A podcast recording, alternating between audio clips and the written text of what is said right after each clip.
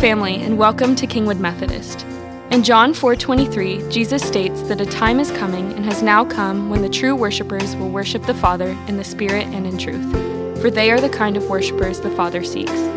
As we gather at church and open God's word, we are not just coming together for the sake of gathering, but also to learn the truth of God and how we can grow to love God with our whole heart, mind, soul, and strength.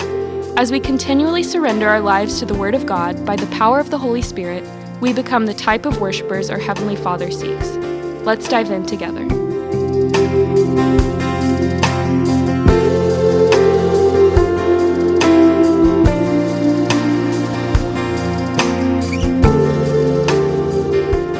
As a pastor, there are times when I observe uh, what happens in so many of your lives, and in this season of Lent, I'm asking different individuals to come forward and share one of those 22 questions that John Wesley asked Is Christ real to you? As a way of hoping that you would hear in a friend named Howie Batson who said, It's good to hear the same gospel message, but with different voices. And so today I'm going to ask that Avery Handlin come forward. And are you going to go with? Yep. So Melody Limer is her good friend.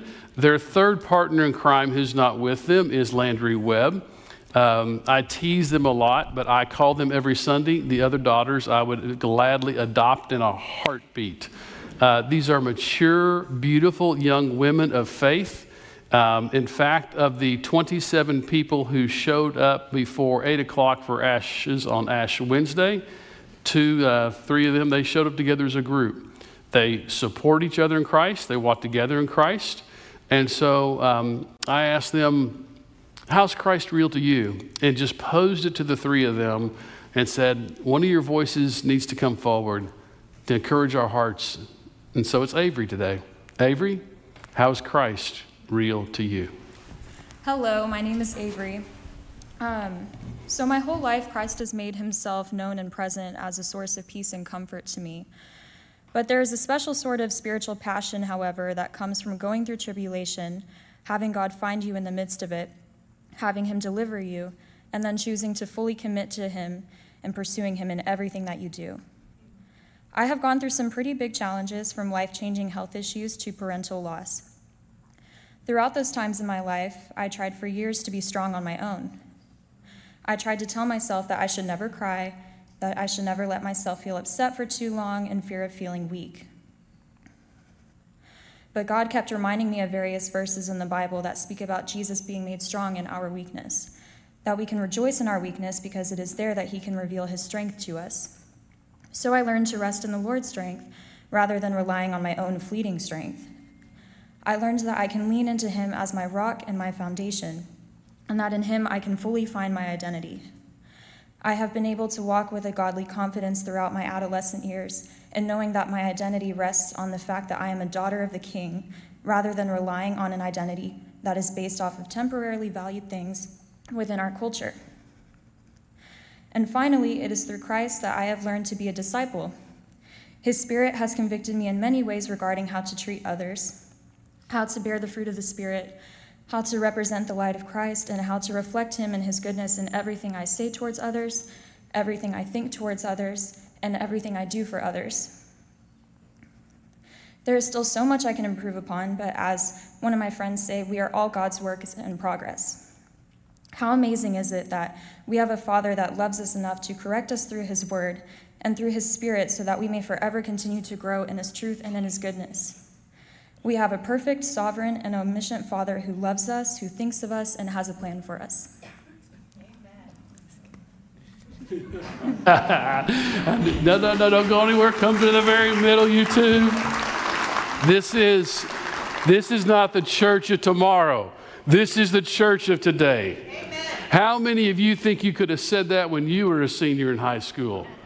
I'm glad social media doesn't exist. You don't know what I did when I was a senior in high school. And some of you are in the same boat, I know, because you're doing this, right? I want to say that one of the things we need to do as a community of faith is to lift up, to encourage, and to celebrate the goodness of the grace of Christ when we see it. And I want to say in front of this gathered community, I see in you and in your buddy Landry I see the reflection of Christ. And I love the way in which you all stand boldly for the faith and live out of last week's text so clearly. You're always prepared to share who Christ is to you, but you do it with gentleness and you do it with respect. And I also want y'all to know that these are instrumentalists that joined the choir yesterday, and they'll be instrumentalists going to the choir today, so that's amazing too. You're not going anywhere yet. No, no, no, no. You're not going anywhere yet.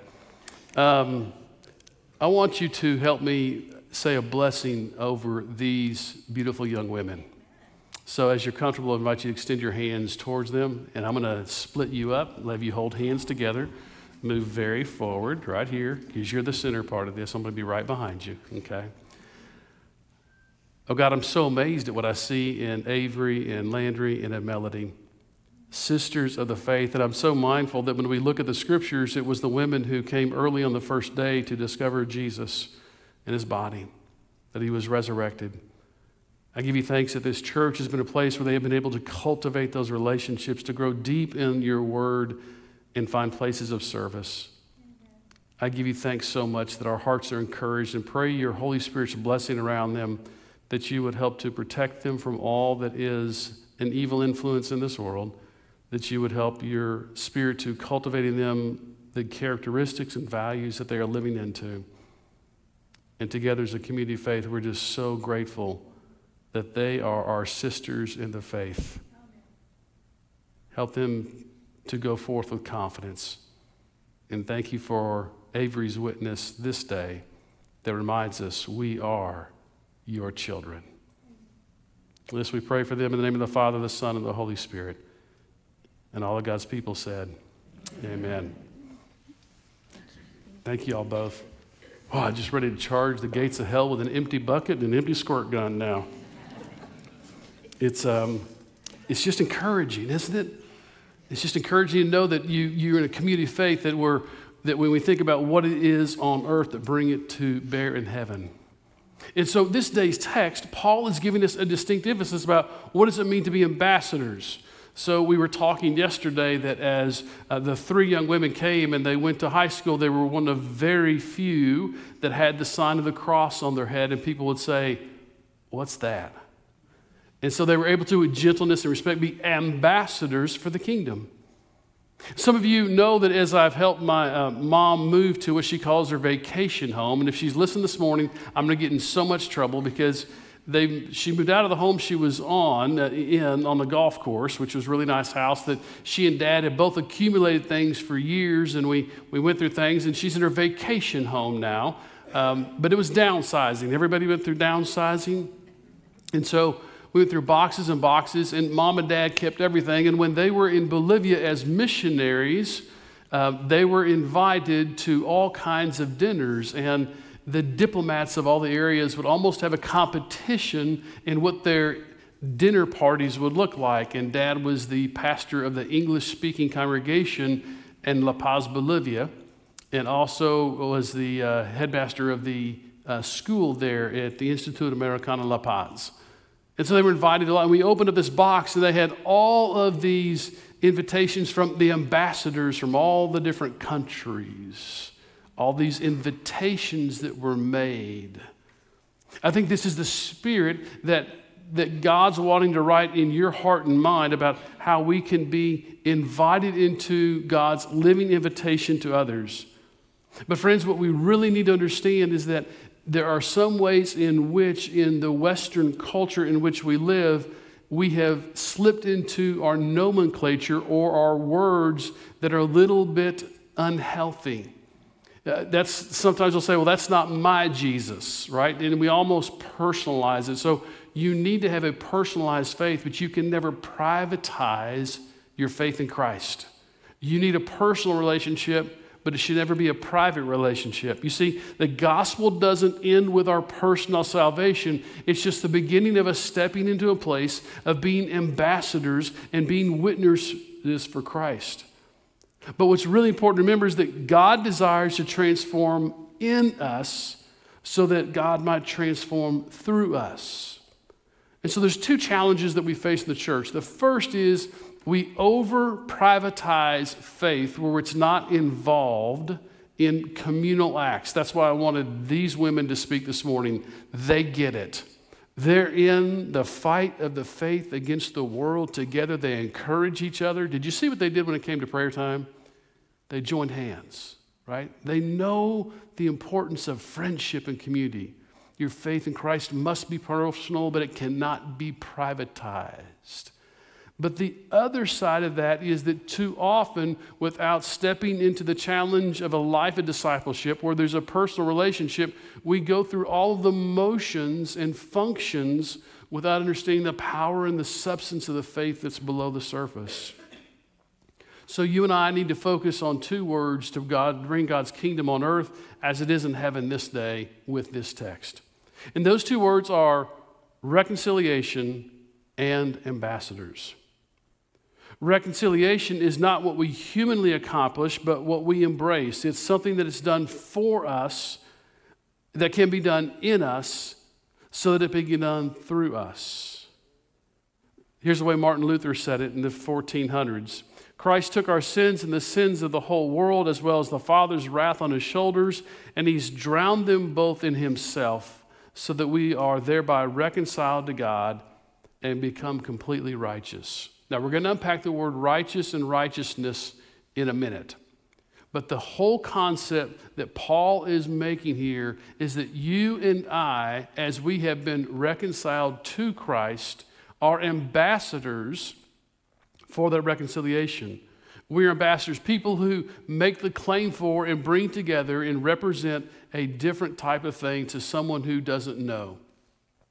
But it's hard to be an ambassador for something that's not happened in your life, isn't it? So, the question that Lent should bring to us in the practices of discipline is this How is Christ real to each of us, and how are we being reconciled to Christ? Now, some of you will understand this example, but two of you in the front row and several that are out there that I see will have no clue what I'm talking about, but raise your hand if you can remember that the most amazing thing in technology was the Polaroid one step camera. Right? Raise your hand. Remember?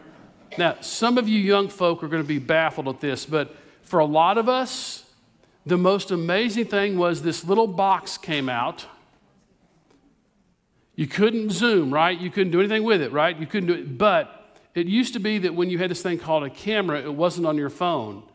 In fact, what's going to be making a comeback based on what happened with AT&T this week is this most marvelous new connection is they've discovered a phone you can mount on the wall that's got a cord to it and it never fails and you don't ever lose your phone. You just follow the cord, right?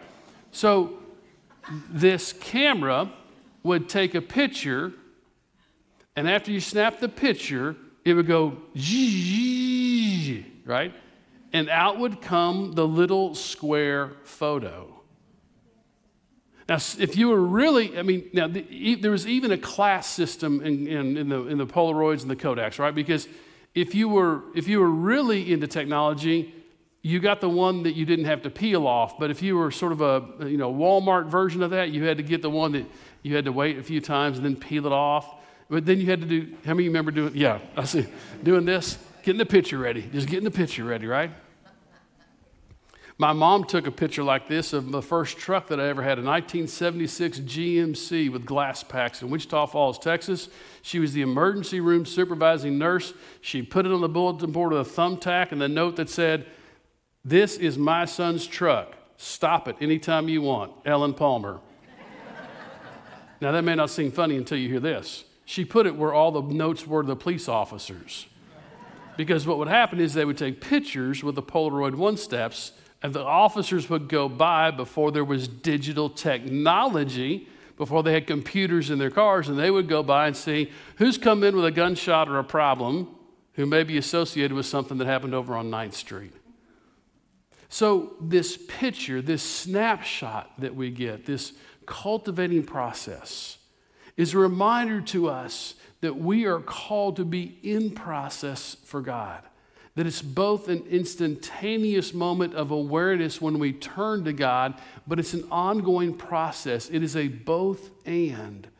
And so it's not just when were you reconciled or made right with God through your confession, through your response to Christ, but how are you reconciled to Christ now? How are you doing in the process of being reconciled? How are you doing in bringing your habits and your behaviors into the presence of God, listening to the guidance of the Holy Spirit, the challenge of your community group to live the image of Christ in which you are reconciled? It's not just an event that happened, it is a both and, both a moment in which we can say, we have turned our lives to Christ and we are continuing to live in Christ. That's what Paul says in Philippians chapter 2 work out your salvation with fear and with trembling.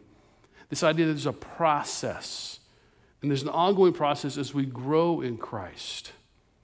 So you are to be reconciled and in the process of continuing to be reconciled to Christ so that you can be an ambassador, one who speaks on behalf of, and in the biblical imagery in the Greek here, it would be very clear. There was no real sense of democracy. These were not appointed positions by elected officials. An ambassador, quite literally, was one who was sent on behalf of the king.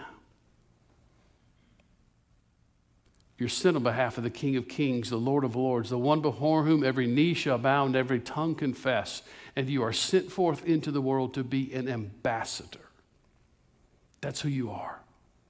That's who we are. And when we celebrate the faith, we celebrate that we are ambassadors.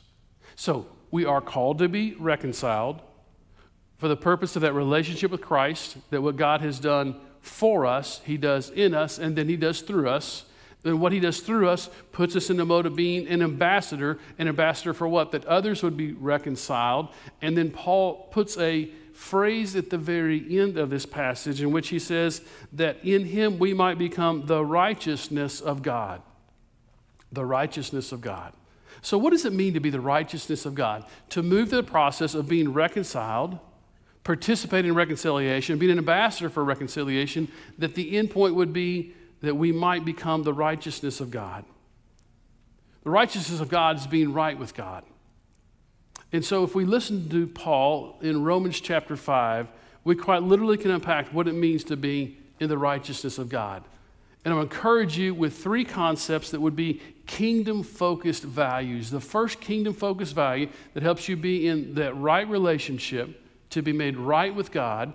And this is after you've made the surrender of your life. This is making the assumption that you have surrendered your life, that you've made the confession of your sin, the profession of your faith, and you are growing in the faith. The first kingdom value is the kingdom value of humility. C.S. Lewis said, Humility is not thinking less of yourself, it's thinking of yourself less. Not thinking less of yourself, but thinking of yourself less. To be in the righteousness of God, we have to live into that kingdom value of humility. Paul echoes that in Philippians chapter 2 as well as when he says, Do not think more of yourself, think of others more than yourself. Have the same mind in you that was in Christ Jesus, that though he was equal, equal with God, did not consider equality with God as something to be grasped, but he humbled himself, he emptied himself. Kenoo is the word there. In other words, being fully divine and fully human, he became humble. He served. To be right with God, to be his righteousness, is to have the kingdom value of humility. Then you need the kingdom value of grace. It's amazing to me that so often at times, especially within our world, people demand grace that they do not offer to others. I think it's going to get worse and worse the closer we get to November. It's already getting ugly, and we're not even there. Grace.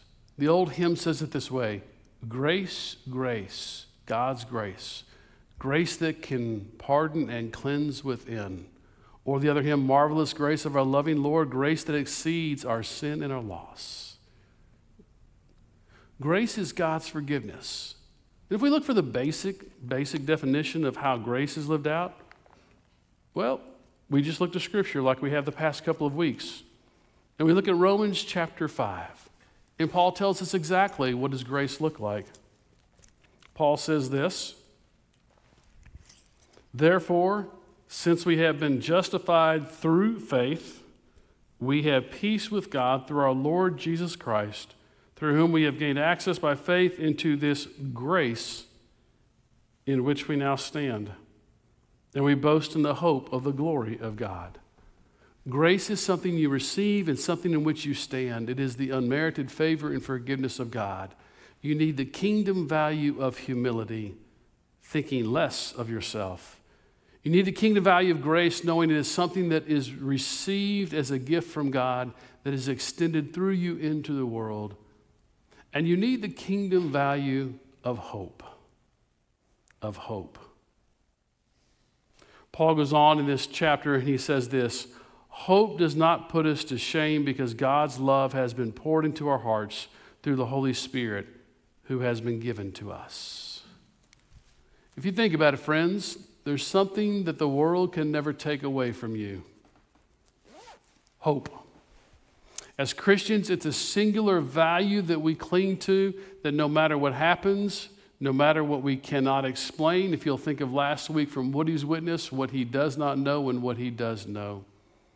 You think of the witness today as how grace is so clear, how God's love is demonstrated so clearly.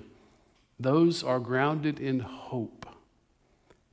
And hope never disappoints because God has poured his love into us. So, friends, as we journey in this season of Lent, as we think about how do we bring God's kingdom on earth as it is in heaven, I want to end where I started. What if your life were a living invitation to others in the world to that great banquet feast that God is setting and preparing? What if God is placing people in your path and in your journey and you don't know really what to do?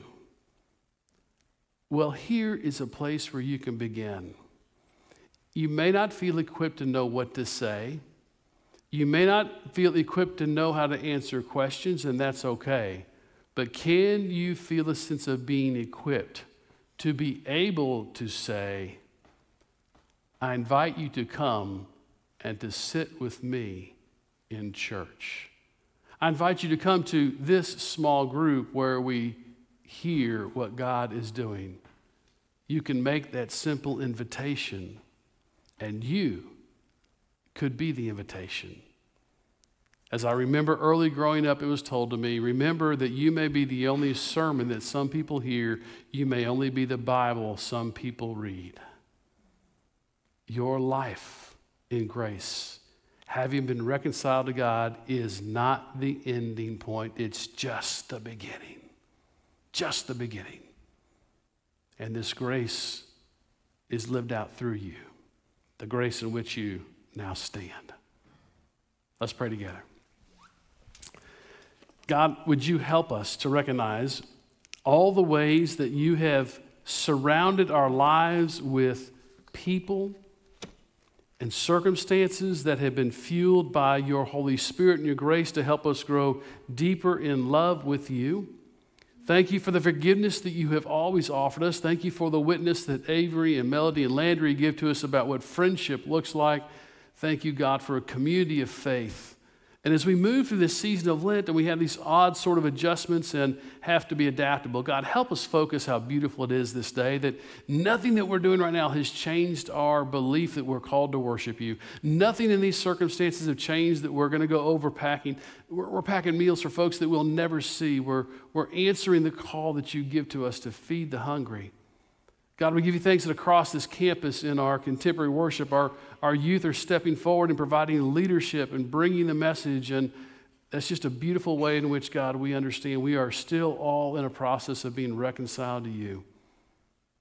So thank you for your grace because all of it's amazing. Help us go now into the world so that we might be a living invitation to your love to a world that is broken hurting, and lonely. Give us courage, O oh God, to follow where you lead, to go where you send, to stand where you invite us, and to simply say, This is what I know of the grace and love of God. In the name of the Father, the Son, and the Holy Spirit, we offer this prayer. And all of God's people said,